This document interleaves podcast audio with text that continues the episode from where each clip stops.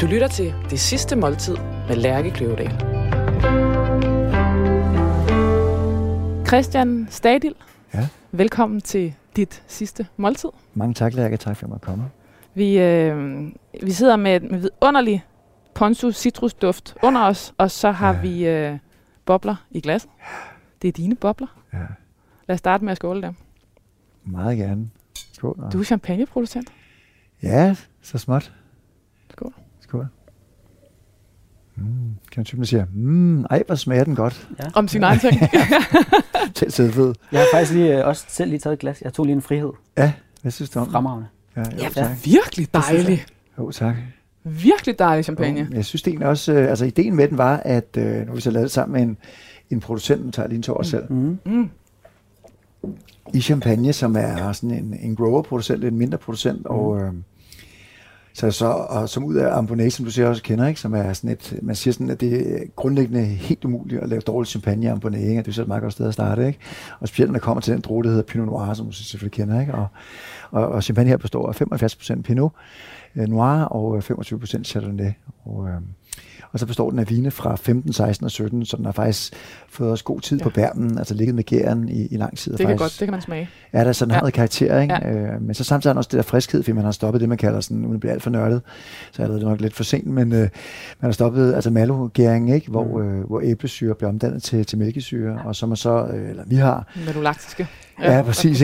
Og så er vi så modbalanceret, kan man sige, den, at man har stoppet maloen, altså det vil sige, der får man sådan noget øget... sprødhed, ikke? Og struktur, men så har vi så givet 9% i dosagen, altså efter man spytter bærmen ud, ikke? Ved degorgement, så lige fået noget sukker, men stadigvæk under de 12 gram per liter, så det stadig er en bryt, altså det stadig er en tøj champagne. Ikke? Og hvor meget vidste du om det her, før du begyndte at lave champagne? Jeg synes, jeg vidste en hel del, for jeg har gået nørdet med det nogle år, ikke? Altså sådan en små 15 år. Jeg havde også fornøjelsen af for mange år siden at være ambassadør for Dom Pignon i en periode, og det var ret optur, sådan noget, man altså simpelthen gratis at holde middag, hvor man bare skulle invitere, hvem man havde lyst til, og så kom sådan Thomas Rude op i ens køkken, blandt andet og lavede mad. Køkkenchef for Kong Hans, ja. Ja, og chef du Carf nede fra Dom Pignon kom op og fortalte det og sådan noget, ikke? Og det var faktisk lidt spild på mig dengang, for selvom jeg var interesseret for det, så var jeg ikke så nørdet, som jeg er i dag. Men der havde vi nogle skønne middage der, ikke? Og du ved, kom op, altså typisk også på Magnum, for det er jo typisk der, man rigtig skal smage, man drikker det, typisk også champagne er bedre i Magnum, ikke? Og fordi den ikke bliver så oxideret og sådan ting, ikke? Så havde nogle gode middage, og så havde jeg sådan en grundinteresse for det, eller sådan en, kan man sige, en grundtone i forhold til sådan min, du ved, når jeg sådan spiste middag, eller hvis vi havde gæster og så videre, så kunne vi egentlig godt lide at servere champagne, men så sådan rigtig for et par år siden begynder sådan virkelig at nørde med det, ikke? Altså både i forhold til at smage en masse forskelligt, men også i forhold til at, altså som jeg plejer at sige, jeg næsten siger, jeg har læst mere om det, end jeg har drukket det, ikke? Og jeg har trods alt drukket en del. Og jeg simpelthen er podcast og læst altså næsten alt, hvad der er at finde om champagne, ikke? Og så det er det så første skud på stammen, som vi har lavet sammen med Champagnekælderen, som Mikkel dernede fra, som er en super... Champagnekælderen.dk? Ja, tak. Ja, det bliver han sikkert glad for, ikke? Og, rigtig søde drenge. Ja, de er super søde, ikke? Ja, præcis. Kasper og Mikkel, og altså, så er der også en virkelig søde og passionerede. Og, så det startede med, at jeg bare var nede hos dem, og vi sad og nørdede en hel aften, og selvfølgelig smagte en masse forskelligt, ikke? Og så gik vi så videre med det, og så gennem det tøjbrand, og ikke for sådan at sidde, men det er bare lidt, nu er det så dem, vi gjorde det med, ikke? Med Libertine, hvor jeg medejer. Der er Rasmus, som også er en stor bon vivant, altså vores CEO og founder i Libertine. Vi begyndte så at snakke om det, og så en af vores grafikere, en fed surfergrafiker nede i Biarritz, han begyndte så at pingpong med, og jeg begyndte så at sende nogle idéer ned til ham i Biarritz. Lange mails på 10 og 4 sider, ikke, med min vision omkring champagnen, og hvordan kunne jeg se, den skulle se ud, og branding omkring der, hvad skulle den hedde. Og det vil så fravide lidt på den her, for ideen med den første skulle være, at det skulle være en rigtig bællehørmer, ikke? Man har lyst til at drikke meget af. Og det synes jeg egentlig, vi ramte meget godt med den her. Okay. Og så den næste, der kommer til juni, den skal så lige have lidt mere altså kant i forhold til måske noget mandel, og måske noget lidt hølloft og sådan noget. Ikke? Så ideen er, at vi kommer med ny champagne hver år, og sammen med den en ledsagende tøjkollektion fra Libertine, som også er inspireret af artworket her. Og så faktisk lanceres også, da vi lancerede champagne og kollektionen her for en uges tid siden, der lanceres faktisk også et nyt legat, som jeg så, og som vi så deler ud for første gang til næste år. Og champagne hedder Le Nombre, og tak for at jeg får tid til at fortælle det her. Det er noget, jeg er meget passioneret omkring, så det er rigtig pænt af jer. Og, it shows. Ja, tak. Le Nombre, det er noget, jeg har stået her på armen i mange år. Nu sætter jeg en klam på, det er så klister, fordi jeg limede en krukke sammen med min datter i går, men det kan vi så også snakke om.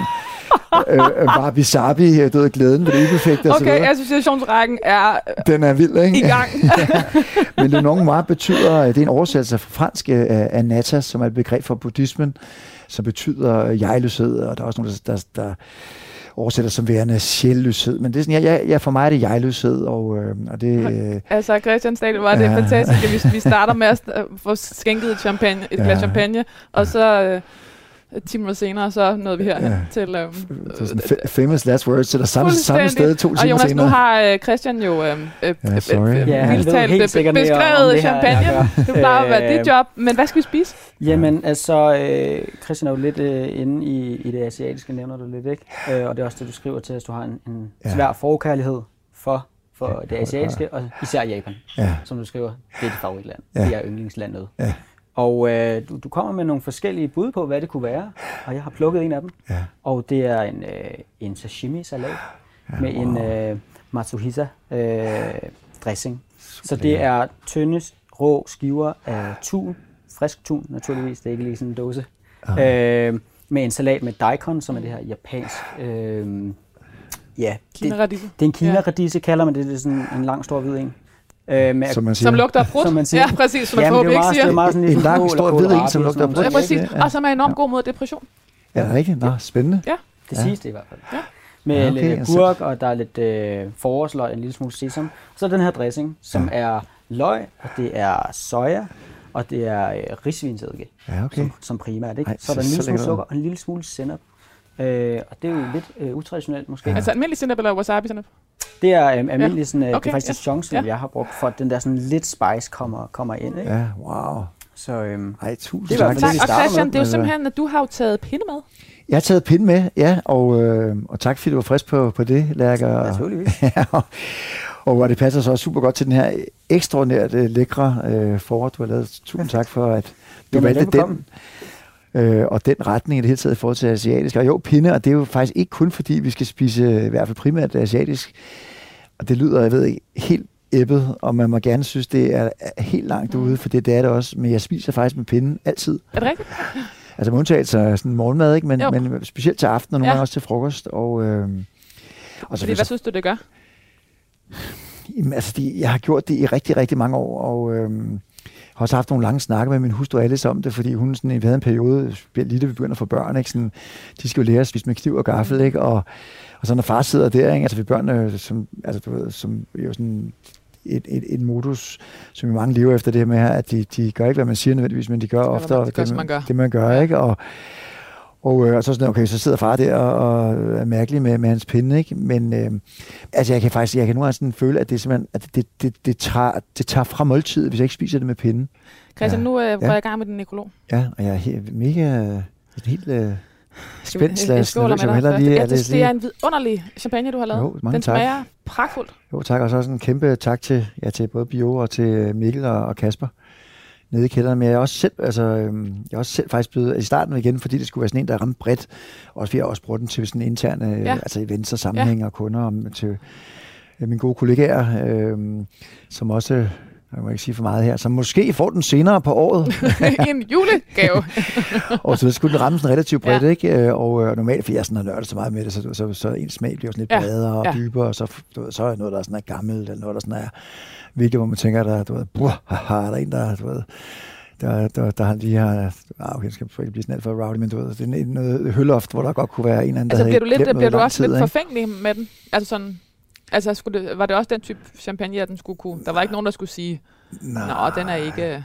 Nej, egentlig ikke. Jeg skulle bare ramme bredt, ikke? Fordi jeg ved, som den første, og det er også meget sådan typisk, også når man starter noget op, ikke? At der er jo meget godt at ramme lidt bredt fra starten af, tænker jeg, ikke? For ligesom at få folk med, ikke? Og så kan man altid provokere lidt ved folks holdning til tingene, og ens smag i det her tilfælde, og sådan nogle ting, ikke? Så, altså der er noget ved det der med, at du ved jo om nogen, at for eksempel lige præcis at producere champagne, for nogen er det jo noget, der tager et helt liv. Ja.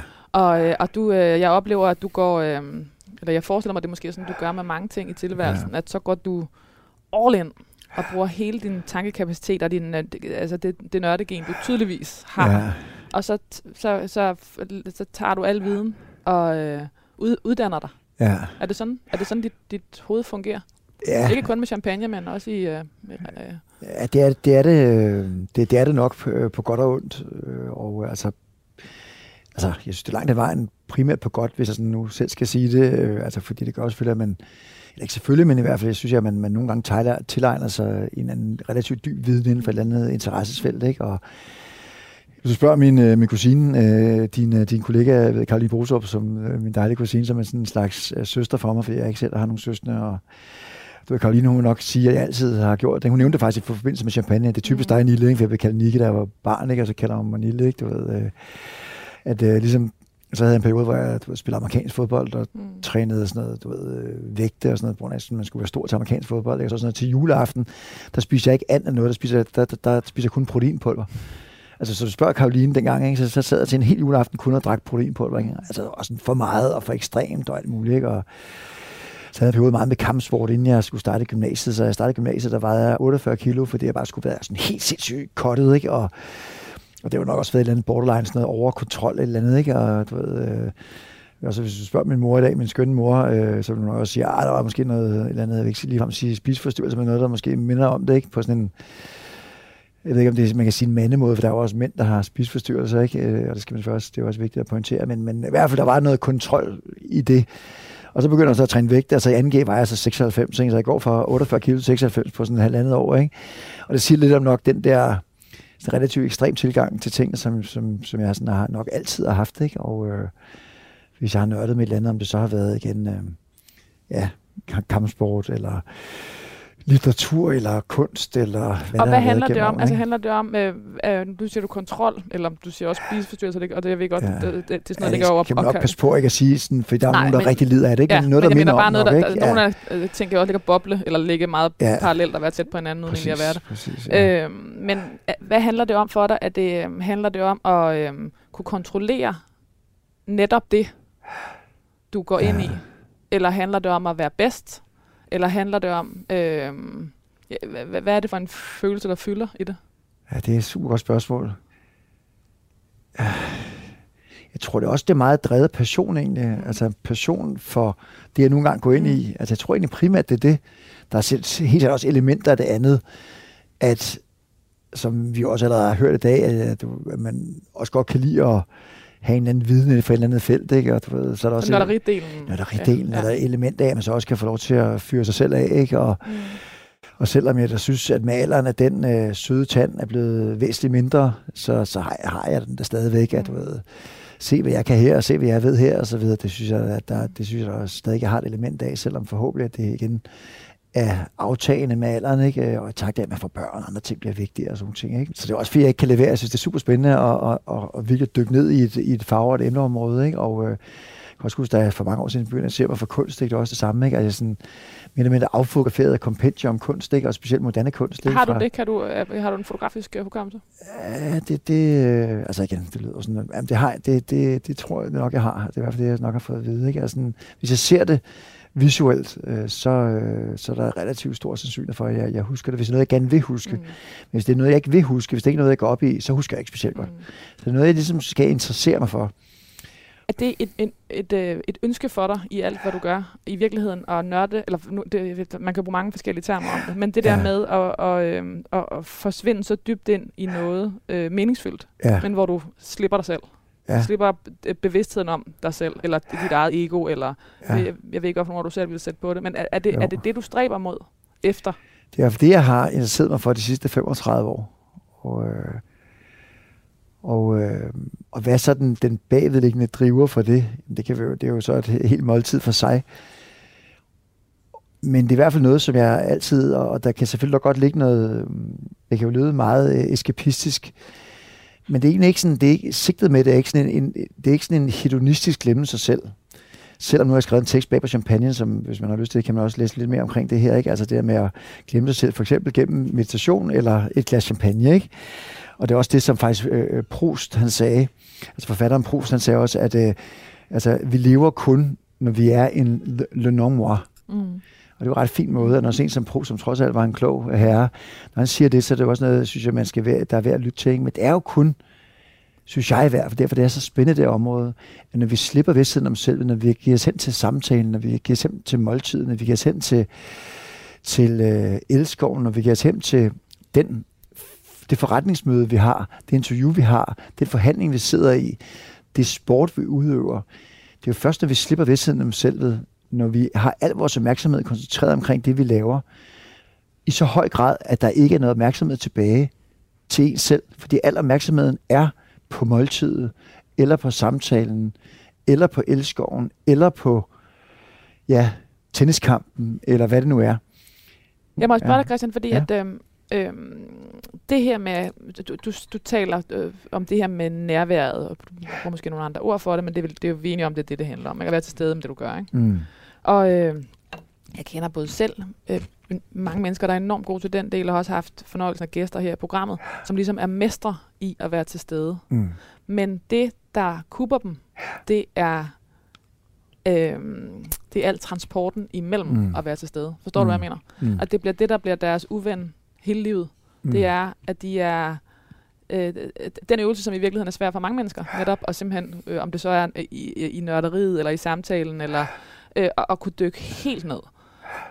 Den har de nemt ved, men de har enormt svært med det der med lidt fra A til B i tilværelsen. Altså det der med, fordi man bliver også, kommer også til at potentielt såre enormt mange mennesker, fordi man hele tiden, nu kommer jeg bare med et eksempel, kommer for sent, fordi man er så til stede i det, man gør, at man ikke lige kommer derfra, eller man, der er nogle familier, der står og siger, hey, jeg vil faktisk gerne have den opmærksomhed her.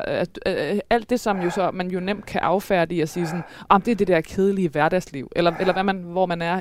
Men forstår du, hvad det er for en problematik, jeg tager ind i, og kan du genkende den? Ja, elementer af den, ja. Jeg synes, jeg er blevet bedre til det med årene. Altså for eksempel til at komme til tiden og sådan nogle ting, ikke? Og også altså snap out of it, hvis man sidder og er fordybet. Så det synes jeg egentlig, jeg er blevet bedre til. Fordi jeg har de der lange tankerækker, og fordi jeg sådan, måske nok altid har været sådan relativt god til at finde på. Men det sted, hvor jeg går ned for at finde på, hvilket jeg jo gør hele tiden, selvom jeg laver det, jeg laver i dag, hvor jeg ikke er helt så driftsmæssigt engageret, selvom jeg stadig godt kan lide at være det. Det er nok også derfor, jeg godt kan lide at starte ting op hele tiden, ligesom om det så er champagne eller hvad det er, for jeg stadig godt kan lide også at drifte. Men det der med at finde på, som det realiteten er, altså det var det der med at altså, finde ud af, hvordan skal vi sælge det her produkt, hvordan skal vi gå til markedet med det, hvordan differentierer vi os i markedet, og hele den der forretningsudviklingsdel, som nok er der, jeg har min kernekompetence. Selvom jeg sådan, synes jeg egentlig, jeg er stadig rimelig god til at komme ned der, hvor den her viden hentes fra, relativt hurtigt, så betyder det også, at der er andre ting, som jeg ikke er god til. Og det tror jeg også, der ligger en vigtig pointe i det her. Det skal man også give sig selv lov til. Altså spørg ind til, altså hvad man er god til, hvad man er mindre god til, og hvad man er dårlig til. Og hvis man så langt hen ad vejen kan holde sig for de ting, man er dårlig til, og det er ikke fordi altså det er jo ikke, og det er det heller ikke mig, det er for ondt, at man bare kan vælge dem fra. Jeg har også heldigvis nogle rigtig mange gode kollegaer, som så uden hvis hjælp det ikke kunne lade sig gøre, også at jeg har plads og tid til at dykke ned dybt omkring nogle ting. Hvis jeg ikke havde gode kollegaer, jeg tænkte faktisk på det her i går, før vi skulle mødes her i dag, ikke? Jeg ved ikke, men jeg tror, det var det, der på en eller anden måde igangsatte det. Altså det der med, altså, hvad er egentlig det vigtigste, man laver? Der er noget vigtighed i det der, som vi har talt om, selvfølgelig forretningsudvikling, udvikle vores selskaber, men noget af det allervigtigste er faktisk at motivere og inspirere. Nu har vi det her års Tornelko-event, som vi holder en gang om året. Vi har andre events, også generalforsamlinger og strategimøder og alt muligt løbende, som vi varetager og faciliteter fra holdings side. Men den ene store platform, vi har internt, det er vores event her på fredag. Det er jo lige om et par dage. Og det gør vi også for, at der kommer en buddhistisk nonne, der skal lære dem at meditere. De skal gå på glas for at transcendere deres grænser. De skal lære kampsport. De skal have sjov ballade. De skal også drikke ny champagne. De skal spise lækker mad.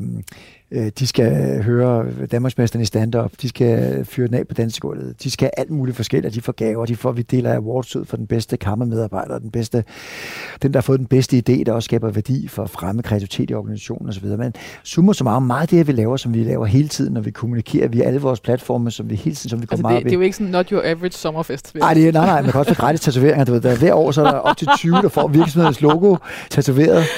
Det er jo sygt, Christian. Det er jo en kult. Der er nogen, der siger til Le Nombre eventet her i forrige uge, der var der, jeg tror, der var 20, der fik tatoveret vores logo, eller champagnes logo. Det er skørt. Nu begynder det at blive skørt. Det kan du godt høre, ikke? Der var en sød pige fra kostyme, altså bladet kostyme. Ja. Hun fik taget sin allerførste tatovering. Det var et billede af vores champagneflaske. Så det, jeg prøver at høre. Nu skal jeg simpelthen have nogle ord på dig, om ikke andet for lytterens skyld. Fordi, endelig. Ja, præcis. Nu læser jeg din overskrift. Den kunne lyde sådan her.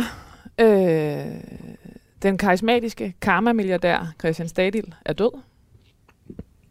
Det er et bud. Det andet er, buddhistisk milliardær drev forretning på sin egen måde. Ej, wow. Det er helt... Jeg har på buddhisme, det der med at se sin død i øjnene, det kan også noget, men begge to nogle gode overskrifter, men for det første så, altså hvis vi skal starte bagfra, så selvom jeg nok ikke har været særlig god til at kommunikere det, vil jeg sige med det samme, specielt da jeg var yngre, så kalder jeg mig faktisk ikke buddhist. Okay. Der har været en interesse gennem rigtig mange år, som jeg også var inde på tidligere, gennem over 30 år, men for mig er det en psykologisk værktøjskasse. Lige så vel jeg også godt kan lide at læse Junge og alle mulige andre. Det er interessant, altså. Fordi lige præcis nu har jeg jo siddet med alle de her mange artikler om dig. Ja. Og det er jo vitterligt, altså der er noget med, fordi den er røget op af posen en gang. Altså, det er jo heller ikke noget, du ikke har kommunikeret. Nej, men nej, så er den, og selvfølgelig også fordi den ligger i, så går jeg ud fra stor paradoks til de erhvervsledere, du omgiver dig med. Ja. Så du har i hvert fald... tidligt og derefter konsekvent blevet omtalt. Ja, det er meget interessant egentlig, men jeg tror faktisk ikke, det kan godt være en gang, man ikke lige har været god nok til at læse kultur, men jeg tror aldrig, jeg har kaldt mig selv buddhist. I hvert fald, altså skal det i hvert fald være mange år tilbage. Altså, det er sådan en psykologisk værktøjskasse for mig. Ikke? Altså ligesom vel som nogle regioner har måske gået lidt mere op i, altså uden at tale dårligt om nogen, igen 1000 mennesker, 1000 veje, men brugt en del tid på, og det har man også gjort nogle steder i buddhismen, skal jeg lige sige, blandt andet også i Tibet, skal jeg lige sige, men sammen, men forholdsmæssigt er der måske nogen, der har brugt mere tid på at sammenblande religion med politik. Du må ikke det, og du skal gøre det. Eller bygge store, flotte kirker, eller måske templer, eller hvad der har været, hvor i buddhismen, i hvert fald forholdsmæssigt vil jeg sige, at man nok har brugt mere tid på at nørde med det, der foregår inde mellem ørerne. Ikke? Så i virkeligheden det her med... Altså, buddhismen vil jeg nok ikke... Men karma er et meget godt ord for en. Karismatisk karma-milliardær. Den karismatiske karma-milliardær Christian Stadil er død. Ja, det kunne man. Altså, karma betyder handling på sanskrit, og det er også derfor, vi kalder vores franske filosofi for company karma. Det er egentlig ikke, vi er ikke en religiøs virksomhed overhovedet, og igen, buddhismen er også en filosofi, ikke som sådan en religion, men karma betyder handling, og vi kan godt lide at gøre noget og skabe handling. Det er også derfor, vi har haft en relativt pæn vækst gennem årene. Måske er det primært i Danmark og så alligevel ikke, men det er jo lidt specielt det der med, der er så meget, der er forudindtaget omkring det med at have mange penge. Fordi for det første, så taler vi jo egentlig ikke rigtigt om det. Altså. Nej. Og så, altså, hvis man mødes med nogen til et man taler måske om det, men man taler ikke sammen om det. Nej. Og alligevel, på mange måder er det jo lidt en uskik, og det er også lidt uhøfligt, eller hvordan man nu er opdraget. Men alligevel så er det jo noget, der kommer til at gå igen, lige meget hvad du gør, fordi du er milliardær. Og lige nu er din virksomhed Danmarks 6. rigeste familievirksomhed. Med 6,6 milliarder. Så det er sådan en underlig størrelse, som jo på den ene side er det, der betyder, at du er dygtig til det, du gør. Samtidig er det, nu har jeg talt med dig i ganske kort tid, men alligevel er det jo tydeligvis ikke det, der fylder noget i din måde at møde et andet menneske på, eller i talesæt dig selv. Er det et adelsmærke forstået på den måde, at det betyder, at du har gjort det, eller I har gjort det godt? Eller er det sådan en, jeg ved godt, at det er noget, jeg lever med. Fordi det er også, som du siger, både har et privilegium, men det er også har et stort ansvar at være milliardær. Altså, det er ikke på den måde et adelsmærke. Altså, selvfølgelig er det et symbol på, altså ikke selve titlen, men det, at man har en fornuftig indtjening, som igen gør, at når ens formue engang mellem skal opgøres, så er den af en vis størrelse. Altså, det er jo sådan et kropsegørelse af, at der er nogle ting, der lykkes for os, for mig selv og for alle mine og vores gode kollegaer. Så som titel betragtet, der er jo sådan lidt, at det måske også, fordi man har formet sin danske opvækst og så videre, så er det sådan lidt, at det også bliver også lidt sådan lidt 80'er-agtigt, ikke? Du ved, med sådan noget, altså både millionær og milliardær, det er sådan lidt 80'er, ikke? Så det er ikke sådan en titel, jeg ligesom sådan går og bruger i flæng. Så, og Jonas, nu skal du simpelthen servere det her vidunderlige mad. Ja. Ej, hvor ser det godt ud, Jonas. Det er helt fantastisk. Jamen altså... Vi bliver lidt i det asiatiske, ikke? Som du har den her lidt en kærlighed til. Og som du nævner, en ret, som jeg selv har det rigtig godt med. Ja. Black miso cod. Lidt i forklædning, ikke? Fordi normalt får man den på en anden side af Atlanten. Ja. Det hedder sølvtorsk på dansk, altså black cod. Det bliver ikke rigtig fisket i Danmark. Hedder det? Ja, det er en anden type, den er meget mere fed i det. Ja. Den kan være sådan helt blævet i det, faktisk. Ja, okay. Det er ikke noget, der rigtig bliver fisket. Så skal man have det shippet over for USA. Jeg valgte at gå lidt mere lokalt til værks. Wow. Også for klimaaftrykket? Altså ja, præcis. Ikke? Ej, så det er simpelthen, man marinerer det i miso. Jeg har blendet det med lidt stikkelsbær for at få den lidt den her danske sommerting. Ikke? Wow. Og vend det dagen før, og så ligger salten lidt og trækker det hele lidt sammen og giver en masse sødme til. Og så får det bare et ordentligt skrald. Ja. Så det er sådan set det, og så tænker jeg normalt, at det er jo meget sådan, det er meget subtilt, og der er lidt grønt, og der er et stykke fisk, og måske lidt soja. Ja. Men det er jo en semi-japansk ret. Ja. Så jeg har taget en lille frihed og lavet sådan lidt en cremet sovs, ikke? Ja. Den er så lavet med en... Ej, hvor er vi kede af det, Jonas. Jeg har lavet sådan en hjemmelavet ponzu. How dare you? Som jeg har lavet med, ikke? Ej, det var fedt. Ja, tak. Christian, nu skal du spise, og nu læser jeg. Og de næste sætninger, jeg siger, der må du kun sige ja og nej. Ja, okay. Fordi ellers, det plejer ikke at være øvelsen, men jeg kan godt mærke, at situationsrækken stikker af. Ja, det gør den. Okay. Ja. Erhvervsmand. Ja. Buddhist. Nej. Milliardær. Ja. Filantrop. Delvist, ja. Mm. Og jeg forklarer lige, filantrop, person, der uennyttigt arbejder for at hjælpe sine medmennesker, især ved at skænke penge til gode formål. Ja, men vi kan gøre mere, men ja. Adjungeret professor? Ja, faktisk ikke mere. Jeg har været det i 5 år på CBS, men den er lige løbet ud nu her. Simpelthen, den slags løber ud? Ja, okay. Men måske igen et andet sted, men det er der lige snak om i øjeblikket, så det er forhåbentlig inden for et kort stykke tid. Modtaget. Igen. Champagneproducent? Ja. Kampsportsudøver? Ja. Forfatter? Ja, co-writer. Ja. Ja. Du har skrevet flere bøger om kreativ ledelse. Ja, jeg sammen med Søren Lind Tankegaard og Sofie Manning og Stine Hildebrandt, og så har jeg også skrevet forskellige andre sådan, kapitler til bøger og ting og sager. Ikke? Så jeg har sådan skrevet en del gennem årene, ikke? Men typisk som en del af syndikerede bøger, så at sige, ikke? Altså sammen med andre, ikke? Eller co-writer sammen med nogle kloge mennesker, hvor vi har suppleret hinanden godt, synes jeg. Ja. Løve? Tidligere løve? Ja, løvens hul, ja, men ikke af stjernetegn. Bjergbestiger? Ja. Levemand? Ja, det synes jeg godt, man kan sige på nogen måde, ja. Og så siger jeg bare, efter at have kendt dig i ganske kort tid, associationsmester. Ja, det er nok svært at flygte fra, ja. Christian Nicolas Stadil er død. Ja. Så den lyder altså sådan her, med dine rettelser. Ja. Erhvervsmand, milliardær, delvis filantrop, tidligere adjungeret professor, champagneproducent, kampsportsudøver, forfatter, eller i hvert fald co-writer. Tidligere løve i løvens hule, bjergbestiger, levemand, Christian Nicolas Stadil er død. Ja. Wow. Nu skal du spise, så læser jeg lidt mere. Ja. Jeg tror grundlæggende på den zen-buddhistiske devise, at hvis du ejer for mange ting, så ejer tingene dig. Besiddelse er lidelse. Ordene var Christian Stadils, og hans zen-buddhistiske tilgang til erhvervslivet og livet i det hele taget var et paradoks i en verden, hvor profit var altafgørende. Med en formue på 6,6 milliarder var Christian Stadil med familieforetagendet Tornelko i 2020 den 20. rigeste familie i landet, skriver Berlingske. Konglomeratet drev han sammen med sin far, den mere traditionelle stjerneadvokat og finansmand Thor Stadil. Selskabet omfattede over 120 virksomheder inden for blandt andet fødevare, shipping, teknologi, fast ejendom, sport og mode, og integrerede begrebet company karma i deres måde at drive forretning.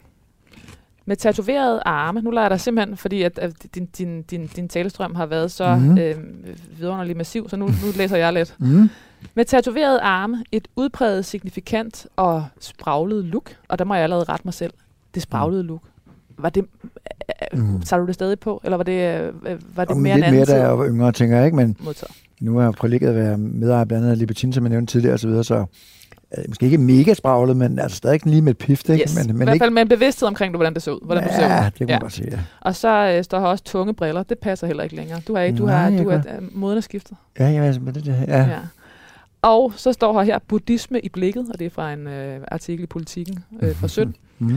Skilte Christian Stadil sig markant ud som erhvervsleder i Danmark. Hans hjemmeside viste ham som tatoveret bjergbestiger, pegende mod nye horisonter og med et barn på ryggen. Som sparkende martial arts fighter og som tænksom læser af filosofiske tilgange til topledelse. Kernefilosofien i Stadils virksomhedsledelse var, skrev han selv, et vi før mig. Stadil drev på alle måder virksomhed på sin egen måde. Ja. Det her, det er meget af det er et konkret citat fra en Politiken. Okay. artikel fra 17. Er det noget, du kan genkende? Vil det være en god nekrolog? Det synes jeg. Med lidt rettelser og lidt modændringer. Ja, og jeg synes, det er rigtig fint. Jo, og tak for ordene. Og, jeg synes, det fanger godt. Der er selvfølgelig også en familiekomponent. Jeg ved ikke, om den kommer, men det kan være, at man har fokus på erhvervsdelen. Men altså jeg synes, alt kan godt genkende til, og jeg synes, ville jeg faktisk være glad for, hvis det var det sidste ord. Eftermæle, eller ja, de sidste ord, ja. Christian Nicolas Stadil blev født i Gentofte i 1971 som søn og enebarn af advokat Thor Stadil og Kirsten Stadil. Ja. Han blev student fra Herlufsholm Kostskole og søgte derefter ind i Livgarden, hvor han blev sergent. Ja. Senere startede han på jurastudiet, men opgav efter et par år ifølge ham selv, fordi det kedede ham. Nej, det er ikke rigtigt. Ikke helt. Hvad har jeg sagt det? Det er i hvert fald refereret i Politiken i 17. Jeg synes godt, jeg kan huske, at jeg læste det før, men jeg var ikke sådan helt kunne genkende mig selv i det, men det kan også godt være, at jeg har sagt det. Måske nok med lidt andre ord, fordi at... Hvorfor kom du på Herlufsholm? Hvor du må starte der? Det valgte jeg selv. Mm. Fordi jeg... Det er jo en savnomspunden kostskole. Ja, det er det. På godt og ondt. Ja, men jeg var i USA hver sommer, mere eller mindre, i en årrække over hos min onkel, der hed Bjørn Stadil, som jo som nævnt også desværre døde alt for tidligt. Meget spraglet karakter, dygtig forretningsmand, var chef i TI, altså Texas Instruments, og kom til Texas, altså i hovedkvarteret. Så hver sommer var jeg over at bo sammen, for jeg trænede kampsport i USA og deltog i turneringer. Og så fik jeg venner derovre, mange af dem gik på sådan nogle military academies derovre, og det ville jeg simpelthen også. Og på det der med at gå dybt, jeg havde også et flip med militær dengang. Fordi det var fedt? Ja, sådan noget, alt hvad der, men det er jo ikke sådan, ikke sådan militær, men det var det egentlig også, men det er sådan alt hvad der, det der var ude i naturen, og du ved, og så træner jeg kampsport, og helt var sådan, det der, jeg var nok lidt fascineret af sådan det der sådan machismo, meget sådan maskuline. Jeg ved ikke, så måske har jeg sådan gidsnet om efterfølgende som modreaktion på, og det passer, det siger mine forældre ikke, det gør, men det er min egen sådan tese, at fordi min far altid var sådan en, der ved, for jeg har ikke nogen storebror, så han har altid været min storebragte, du ved, når vi havde brudkamp, så han altid, du ved, ikke lavet mig vinde, du ved, og så videre, ikke? Så jeg ved ikke, hvor meget det passer. Men det din far eller din onkel? Det var min far, så vender jeg lige tilbage med onkel, men det er bare lige for det der med sådan macho-interesserne, ikke? Så min mor var model, og fotograf og alt muligt, lavede spændende ting, og stylist, og du ved, og interesserer sig også meget for meditation og alt alternativ og så videre, ikke? Så jeg har nok, altså det er nok meget tydeligt, hvem jeg har været fra. Men det er også meget klassisk, at det der så bliver refereret her, bare lige for at tage den journalistikken, at din mors job er slet ikke nævnt. Nej. Og jeg har faktisk ikke kunne finde, hvad hun lavede. Nej. Men det er måske lidt typisk. Men så i hvert fald, så ved jeg ikke, som moderation, så er jeg sådan, du ved, så min mor var stylist, så jeg havde altid mega fedt tøj på i skole og så videre, ikke? Så jeg tror måske også, det kan også være, der har været lidt moderation, tror jeg, i forhold til det der sådan meget, du ved, jeg havde sådan langt Little Lord Fauntleroy hår, ikke? Og du ved, knæstrømper og du ved, Bermuda shorts og kickersko og sådan noget, ikke? Så jeg tror måske også, der har været noget i det, så det kunne bare ikke sådan fra 7. klasse af. Og var hun så meget stylist, at du altid havde noget, altså at du var altid klædt i noget, der først blev moderne om et år, eller var hun, det var nok to the point? Fordi der er jo stor forskel på, hvordan man... Altså hun har altid været meget trendsættende. Ja. Når jeg ser tilbage på billeder, hun var sådan en, der havde, du ved, hele vores stue var tapetseret, altså også loftet med store, kæmpe bordeaux, eller jeg tror lilla blomster, du kender sådan 70'erne, ikke? Og så hun var veninder med alle de der, du ved... Jeg var også meget de der modeller, du ved, der havde rockstjernekærester og hele det der, ikke? Og, men var du lidt, altså som barn, var du lidt kikset i det der, eller var du genial? Nej, jeg tror, det var okay, men jeg begyndte i hvert fald at gravitere meget mod det der, sådan, der var mere macho, og jeg begyndte at gå i skole i træningsbukser, og forsøge at vise de andre, at jeg kunne stå i split, for jeg trænede kampsport og alt sådan noget, ikke? Og, men så på grund af det kampsport, så var jeg så i USA, det var så over hos min onkel, ikke? Altså Bjørn der, og han var skilt på det tidspunkt. Så vi var meget alene derovre, ikke? Og han så introducerede mig selv, at jeg var meget ung, til alle mulige ting. Altså igen, Mikkel Tixenmehaj, som jeg snakkede om før, og hans flow-teori, Hitchhiker's Guide to the Galaxy, buddhismen også, ud over kampsport, så var der også meget ham, der introducerede mig til det, og gav mig sådan nogle mærkelige bøger, der hedder The Cave of the Ancients, kan jeg huske, sådan meget specielt. Og, i forhold til ens seksuelle opvågning, så lånte jeg hans 80'er, 70'er, start 80'er Playboys, du ved. Så meget min sådan, seksuelle, æstetiske sans, den blev også, uden at gå i detaljer, du ser regne ud, hvad jeg tænker på. Den blev også rodfæstet, det er rigtige ord, men i den periode og sådan ting der, ikke? Og så du ved, jeg synes, rodfæstet er det perfekte ord. Så jeg er meget sådan en naturlig pige med sådan et horst, hvad hedder det, ikke horstrøm, okay, Freudian slip, totalt Freudian slip. Okay. Det vildeste Freudian ever, det må være The Nombre, der spiller mig. Den vildeste Freudian ever. Jeg vil sige Halmstrøm. Ej, det er ondste Freudian. Shit. Nå, okay. Men ja, anyway. Og så ville jeg gerne på militærakademi, og så sagde jeg til mine forældre, at jeg ville gerne på Young West Point, eller sådan noget Young Ranger School. Og det synes de jo selv sagt ikke var den fedeste idé, de nogensinde havde hørt om. Og så, fordi, hvorfor? Hvad reagerede de på? Ja, for det skulle jeg til USA, ikke? Og gå på sådan en militærakademi, ikke? Og det synes jeg var ene barn og sådan noget, ikke? De ville godt have, at jeg blev hjemme, ikke? Og så det helst, at jeg gik på gymnasiet, altså, du ved, et eller andet sted, hvor jeg, i nærheden af, hvor jeg boede, ikke? Så, så blev jeg så skrevet op på en skole, der hed Gordonston, som er sådan en kostskole, der ligger i Skotland, hvor det sådan var lidt, det lugtede lidt af, du ved, smagte lidt af fisk eller fugl, eller hvad man siger, ikke? Altså, det var sådan, der var lidt om det, ikke? Sådan med, det havde sådan en mountain rescue service, og der var lidt om det, ikke? Ja, men lidt tættere på. Lidt tættere på, ja, præcis, ikke? Så det var sådan en kompromis. Men jeg kunne så først komme ind efter 1.G, og det gjorde så, at jeg så skulle starte på Hørsholm, eller det var sådan, det blev så sådan hævn også, fordi at min far tog mig ned. Jeg skulle have startet på et nordsjællandsk gymnasium om mandagen, men om fredagen, fordi jeg ville ikke i skolen. Jeg ville simpelthen ikke i skole. Jeg ville på militærakademi. Der fik min far mig så overtalt til at komme ned og hilse på rektor nede på Hørsholm.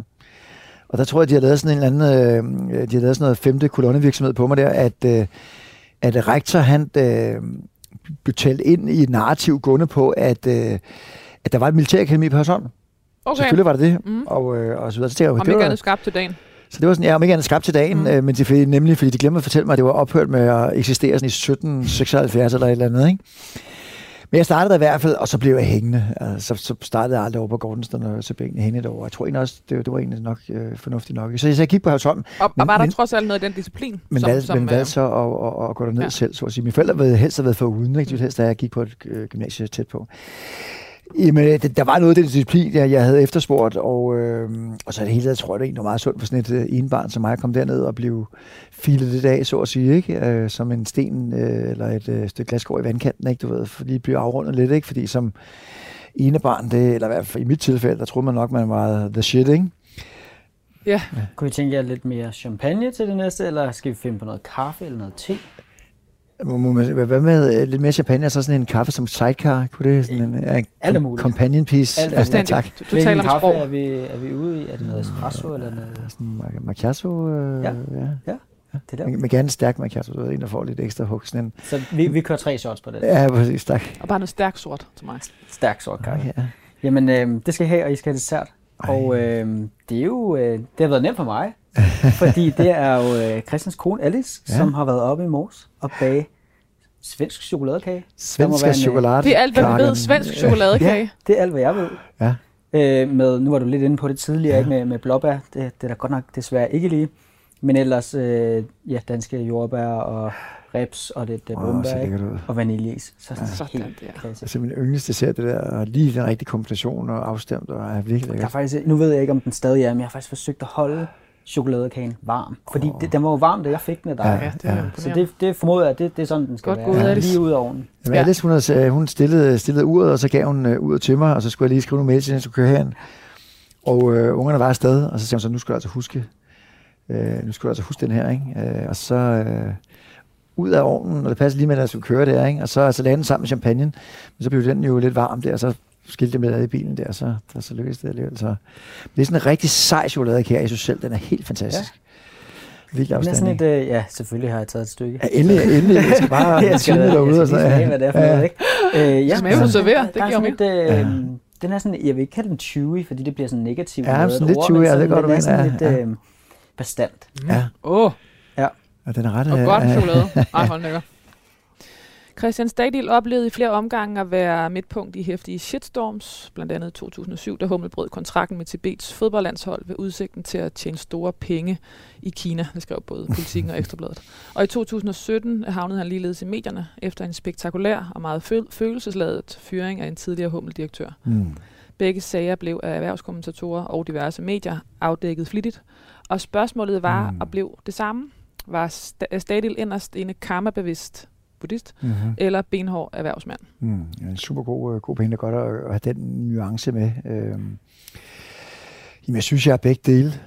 Jeg synes også, jeg er benhård forretningsmand, for det er også en del af grunden til, at vi gør, hvad vi gør. Det er også for at tjene penge. Altså, som jeg også sagde med marketingchef eksemplet før, ikke? Det er sjovt at være en virksomhed, der tjener penge, ikke? Man skal have arbejdspladser, og det er en del af det, vi måler på. Det må aldrig stå alene. Vi skal også måle på andre ting, og vi skal også gøre en forskel. Og igen, som jeg sagde før, vi kan gøre meget mere, men det er noget, der ligger på sinde. Altså, jeg sad i går aftes og skrev med min grandkusines mand, som er tidligere ambassadør i Afghanistan, ikke, omkring, hvordan vi kan få nogle afghanske flygtninge ud og så videre. Det er ikke, fordi jeg skal have en præmie for det. Men og det er ikke sikkert, det lykkes. Og Anna og jeg, vores CEO, vi sidder flere om dagen og skriver om, hvordan kan vi ikke gøre noget, fordi vi tidligere sponsorerede landsholdet i Afghanistan og så videre. Ikke? Efter Tibet, og det var faktisk også en af grundene til, at vi droppede sponsoratet. Det var altså ikke lige for at tjene masser af penge, vil jeg sige med det samme. Det var for at kunne producere i Kina, det er rigtigt. Og det var selvfølgelig også forbundet med at tjene penge, men det var ikke sådan lige for at tjene kassen. Men der er også noget med det der med, det er ikke for at afbryde dig, man kan også lige så mange døre, også kreativt, det kan åbne at være idealist. Ligesom mange kan det også lukke, måske lige præcis i den verden, der er din, fordi at det bliver oversat som, som bluff eller humbug, eller greenwashing, gratis, eller whatever-washing. Ja. Det kan jeg sagtens forstå, og jeg kan forstå, altså de fleste omkring Tibet kan sagtens forstå den dramaturgiske kurve. Altså kan man sige, nu var jeg selv med til at starte op sammen med Mikkel og en af de, du ved, eller starte op, men i hvert fald med fra helt fra starten med det landshold. Jeg havde fantastiske næsten 6-7 år med det landshold, som jeg brændte for og så videre. Men de var så mere eller mindre holdt op med at spille fodbold, vi havde lavet Afghanistan, og så var det også svært for os at producere i Kina. Så der var altså flere år til vi, og normalt er det sponsorat 3 år, og her var vi trods alt inde i 6-7 år. Så der igen, som jeg sagde før, der er ikke noget, der er sort og hvidt. Men jeg kan godt, det var sagt, så jeg kan godt forstå, at det er en god historie. Og specielt dengang, hvor jeg snakkede meget om karma og så videre, og de her ting her, for det var vores en vigtig forretningsfilosofi for os, og det er det stadigvæk, men det fyldte rigtig meget dengang, da vi lige startede den her tilgang op. Så jeg kan godt forstå det dramaturgiske, at man siger på den ene side, god karma, og så hvorfor sponsorerer han ikke Tibet mere? Eller, fordi det lige var mere lukrativt. Ja, eller altså, shipping. Nu var der så ikke engang nævnt shipping. Ja. Altså shipping, hvor vi også transporterer nogle farlige laster. Du ved, og det kan være, selvfølgelig altid godkendt af UN og så videre, men det kan være bestanddel til politiet eller til militæret, altså selvfølgelig altid godkendt og fra en demokrati til demokrati, men altså bare for at sige... Historie, der også har været fremme. Ja, præcis. Ikke? Så er der så andre shippingfirmaer, der fik en god historie ud af det, fordi vi transporterede faktisk fra Tyskland til Sydkorea. Nu vil jeg ikke nævne andet shippingfirma, men det er meget stort. Vi fik en kæmpe positiv artikel. Ej, de hjælper Sydkorea mod Nordkorea, hvor de søde. Vi fik bare mega dårligt. No. Anyway. Det er altså med at komme på den rigtige side af historien, ikke? Jo, men det kan jeg også godt forstå, for selvfølgelig er det da en mega... Jeg er jo selv storyteller, det er jo måske i slutningen, end of the day, det jeg er primært. Altså om det så er med produkter eller hvad det er. Og jeg kan da godt forstå, at det er en sindssygt god dramaturgisk kurve, der har den der vilde konflikt, ikke? Altså en god historie skal have. Karma Johnny, der sidder der på hans side med våben og med alt muligt. Jeg vil sige, lige med den der med Hummel, det var det eneste tidspunkt, hvor jeg faktisk synes, det var sådan lidt... Der synes jeg, det var skævvredet, den dækning, må jeg så bare sige, at nu har jeg ikke udtalt mig om det i mange år, og, du ved, og den er videre, hvor den skal være, og så videre. Så, men fordi, at trods alt bevisbyrden var så klar, som den var, som jo også nok mange af... Bare for at gøre det kort, det var en fyring af en meget, som jeg skriver, følelsesladet fyring af en nær medarbejder.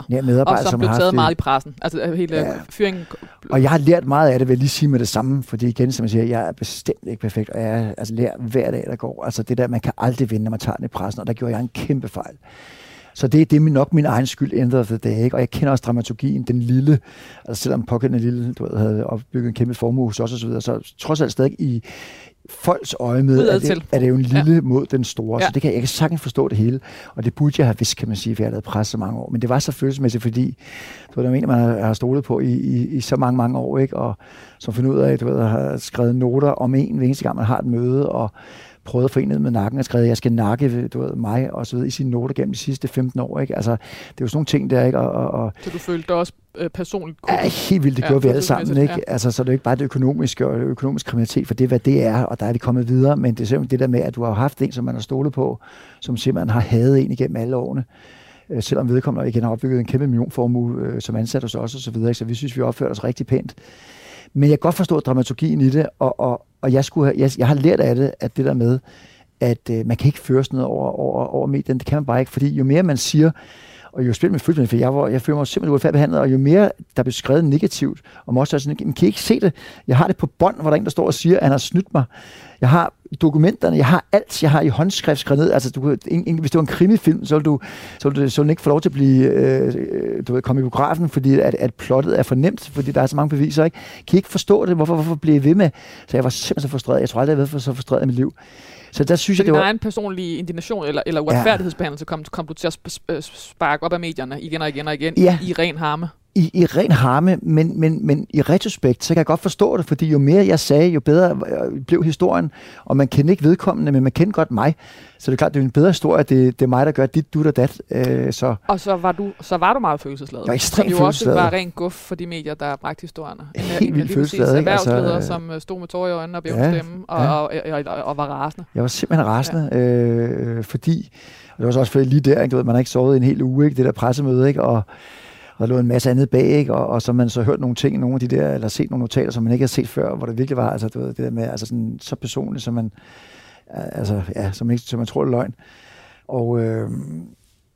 Og så hører man den der stemme igen, for den blev så afspillet på pressemøder, ikke? Hvor der er en, der står og siger, at jeg har løjet for bestyrelsen, og jeg kan miste mit job, og du ved, alt det der, ikke? Altså hører man den der stemme, altså en, man har stolet på, og synes, man har givet så meget, og så meget frihed, at man så hører man den stemme igen, så var det bare sådan, at det var også der, hvor jeg slog i bordet, og sådan, for jeg blev simpelthen så sur. Jeg tror aldrig, jeg blev sådan sur, hvor jeg har fået tårer i øjnene, for jeg er ikke rigtig let til tårer, faktisk, men jeg blev simpelthen sur.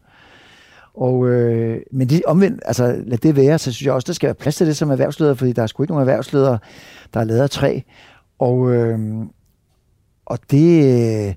Jeg synes også, man skal tage sig simpelthen på arbejde. Det gør jeg da i hvert fald. Altså nu er det første gang, måske ikke sidste gang, at du bliver så sur eller får tår i øjnene. Men altså jeg tager mig selv med på arbejde på alle mulige måder. Jeg tror også, hvis man skal være troværdig, så skal man også tage sig selv med. Og det betyder også, at man ikke bare kan være en kold skid. Og hvis man brænder for det, man laver, og hvis man virkelig føler sig uretfærdigt behandlet, så vil det også skinne igennem. Christian Stadil efterlader hustruen, erhvervskvinde Alice Rosenkrantz Stadil og deres 4 børn, altså, og nu er jeg dybt imponeret, Winston, Balthazar, Bodhi. Ja. Hamilton, Balthazar, Beat, ja. Harper, India, Bloom og Archibald, Balthazar, Bror. Ja. Sådan. Fuld plade ja. på børnenavn. Ja. Der er garanteret, jeg er sikker på, at der er meget lange historier på alle børn. Ja, det når vi ikke. Jeg tror det er rigtigt. Så jeg vil bare sige... Æret være hans minde. Jeg er sikker på, at han takker, hvor end han er. Ham Christian Stadil. Jeg kan simpelthen ikke... jeg bliver simpelthen nødt til at spørge dig om... vi har selvfølgelig berørt det i flere omgange, men helt konkret må jeg spørge dig om, om du er bange for at dø? Nej, jeg er ikke bange for at dø. Det er jeg ikke. Jeg kan nogle gange glimtvis, når jeg tænker over døden, det gør jeg ret ofte, så kan jeg... i sådan lige den første tankebølge blive ked af det i forhold til mine børn. Men omvendt, det er ret fantastisk at være for børn. Og igen det her med, at jeg ikke kalder mig buddhist og så videre, og heller ikke sådan er helt afklaret omkring reinkarnation, eller faktisk ikke er særlig afklaret omkring reinkarnation. Men jeg mener også, at som også Sofie, jeg skriver i vores bog, jeg mener også, at reinkarnation personlig karma kan forstås på forskellige måder, ikke? Altså at kroppen udskifter alle sine celler hver 7. time, og hver morgen giver en lejligheden til at reinkarnere sig selv, og blive en ny person. Og så også det her med, at man også lever igennem sine børn. Den nye genetik viser jo, at der er jo sindssygt meget, der bliver overleveret via generne, ikke? Og sindssygt spændende, det er et helt kapitel for sig. Så jeg synes på en eller anden måde, altså jo, man kan blive ked af det og tænke, ej, så nåede man ikke det, og så nåede man ikke være sammen med dem omkring det også, for jeg blev faktisk relativt fremskreden alder, ikke? Der var 41. Men omvendt, så kan man sige, at jeg har 4 børn, og det er som, at Alice højst sandsynligt kommer til at overleve mig, hun er 14 år yngre end jeg, ikke? Og jeg sidder også, altså så bliver man sådan lidt melankolsk omkring det, men jeg sidder også og tænker, at jamen, altså, på de der 4 skønne unger, ikke? Og med Alice, og de kommer til at få børn, de kommer til at få de fedeste liv, og altså det har jeg da okay med. Altså, jeg håber, at jeg bliver her i mange år endnu. Men når jeg tænker på det, så er jeg ikke sådan, jeg er egentlig ikke bange for det. Der er meget, der allerede er givet videre. Ja, det synes jeg. Og så synes jeg, at jeg har oplevet nogle ting gennem meditation og sådan nogle forskellige ting, at Og det er ikke, fordi jeg stadig ikke er afklaret omkring, hvad vi mødes af bagefter. Og jeg er nok faktisk mere naturvidenskabelig, end man lige skulle tro, og det gælder også helt omkring med DMT og the God molecule. Alle de her ting her, al den meget spændende forskning på, det er nogle meget, som der findes omkring, du ved, når vi dør, hvad der sker, og paralleller til ayahuasca og til oplevelser på ayahuasca og sådan nogle ting der. Og, altså, jeg har haft nogle oplevelser, hvor nogen vil sige, at det er det samme sted, man kommer hen, så når man får nærdødsoplevelser, og det kan være noget, bare hjernen gør for at gøre det nemmere for dig at dø, og sådan ting. Det kan sagtens være. Det hælder jeg måske lidt til selv, men det kan også være, at det lader sig efterlade lidt håb og lidt åbning for det. Det kan også være, at det er et rum, vi kommer hen til efterfølgende, ikke? Efter vi dør, hvad man så vælger at kalde det. Et sted, altså en del af kosmos, hvad man vælger at kalde det. Så jeg er egentlig ikke bange for døden. Nej, det er jeg faktisk ikke. Men jeg vil gerne have så lang tid som muligt med Alice og med mine skønne unger, som jeg elsker over på jorden, som er jo simpelthen det aller vigtigste, ikke? Som jeg helt savner, bare jeg siger det her, ikke? Så nej, jeg er ikke bange for døden. Men du gør dig på en eller anden måde klar til den? Ja, jeg synes, det er vigtigt at holde døden præsent, og også de afdøde, og det synes jeg, vi er for dårlige til i Danmark. Nu mistede jeg desværre min onkel, som er med allertætteste familie, ud over mine forældre og min egen familie, ikke? Alle så ungerne. Her for nogle måneder siden, Niels Brotsorp, som også var i din branche tidligere. Og der har vi så talt om, Esther og jeg, hans kone og jeg, at når vi har vores jul, så vi har jul sammen hele mit liv, ikke? 50 år, at så skal vi, når vi har første juledag, hvor Niels plejer at synge den der Helenagård, så skal vi andre så synge Helenagård, og skal vi have et billede af Niels på bordet. For ære hans minde. De dødes dag. Ja, de dødes dag. Det er rigtig fint, den måde, man gør det på, altså blandt andet i Asien, men også i Mexico og andre steder, ikke? Og det bør ikke kræve så meget, men det der med at mindes de døde, og det er også noget, jeg helt sikkert har tænkt mig at gøre, også med mine egne forældre, der går forhåbentlig mange år, før de dør, før de forlader deres kropshylster. Men det vil helt klart også gøre med dem. Altså, der har jeg alle mulige planer allerede nu, og jeg er ude i det helt vilde med mausoleum, og hvor man kommer ind og spiller deres yndlingsmusik, og deres yndlingsdrinks, man kan drikke inde i det der mausoleum, og alt muligt, og du ved, og byster derhjemme, og alt muligt, der kan minde mig om dem. Altså, jeg synes... Og så kan man sige, okay, det er sådan noget for old school, noget som de gamle guldhedsbaroner med lavede store mausoleer, og det ser det også. Men jeg synes bare, at man skal mindes de døde, og jeg har da også sagt til Alice, at, og der kan jeg godt forstå, ja, I lytter til, at det lyder også helt langt ude, ikke? Men jeg har sagt til Alice, at der skal begraves. Så jeg vil også have en eller anden mega crib, hvor der skal være lås for, og så dem, jeg er tæt på, de skal have nøglen til låsen, og det mener jeg det her. Ja. Så skal der være en blanding mellem kristen og buddhistisk indretning. Der skal både være kristne symboler, der skal være buddhistiske symboler. Indvendigt skal der være helt fedt. Og jeg kan ikke rigtig finde ud af, om jeg skal balsamere sig nu. Det tror jeg ikke, det bliver nok lidt for meget. Men jeg skal i hvert fald ligge derinde. Og så når man kommer ind og åbner døren... Du har et godt fjæs til balsamering. så spiller man kogen derinde. Jeg elsker at lave kogen, ikke? Så spiller man kogen derinde, og så ligger der selvfølgelig champagne på køl inde i det her mausoleum her. Og så alle årgange.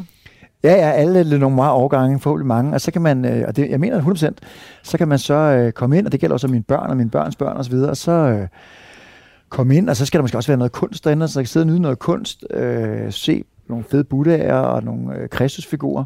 Så også det er vigtigt med vores kristne ophav, der er nogle gode værdier i det også. Og så bare høre noget fed kogen. Og så drikke noget champagne og lige få en lille bømand på, og det er jo gode med champagne, det er faktisk mere, men det lyder rigtig også mærkeligt godt, men det er også en del af missionen med champagne, det er også at demokratisere det, så man godt kan tillade sig at sige, at man faktisk mere eller mindre ikke drikker andet. Eller så champagne, og så kogen, og så håber jeg, at man har lyst til at komme der, og så ham det gamle røvhul, undskyld mit sprog, der lå derinde, og der engang lavede nogle ting. Og for dine børnebørns venner bliver det jo det vildt sådan speak easy bar. Ja, det håber jeg, og så kunne selvfølgelig nogen, ikke alle skal have nøglen til det, og så videre, ikke? Og sådan ting, så det simpelthen det... Og hvad skal der stå for det, mit sidste spørgsmål? Hvad skal der stå på din gravsten? Nu er jeg jo sådan en, der elsker ord, så det er jo sådan noget, jeg godt kan sidde og nørde med i lang tid, så jeg er ikke sikker på, at jeg kan svare på bare sådan spontant.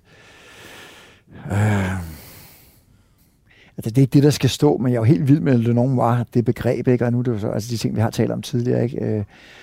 Og det der med jegløsheden, ikke? Og så med en kobling til Proust, ikke? Altså, du ved, så kunne man sige et eller andet med hopefully in the Nombre, eller et eller andet, at det er der, man er, når man nu er død, ikke? Eller... noget i den retning, og så kan man måske lave en eller anden tekst, som både appellerer til den, der kigger, og så til mig selv, ikke? in the non-noir, som både appellerer til den, der kigger, eller sådan noget. Den retning, tror jeg, det, kan, ja, det er mit bedste både nu, for det tager det for langt, så tror jeg, vi skal sidde og begynde at med ord, ikke? Men in the non-noir, tror jeg nok, for det er sådan en opfordring til mig selv, hvor jeg så er inde på det tidspunkt, og så til den, der står og kigger inde i templet, in the Cohen Temple. Så. Christian Stadil, tusind tak, fordi du ville være min gæst. I tusind tak, det har været fuldstændig fantastisk. Det er simpelthen så hyggeligt, og tak for at lækker mad til Frank. Og tak for champagne. Ja, jamen, det er mig, der takker. Tusind tak, fordi du godt kunne lide den. Og, ja.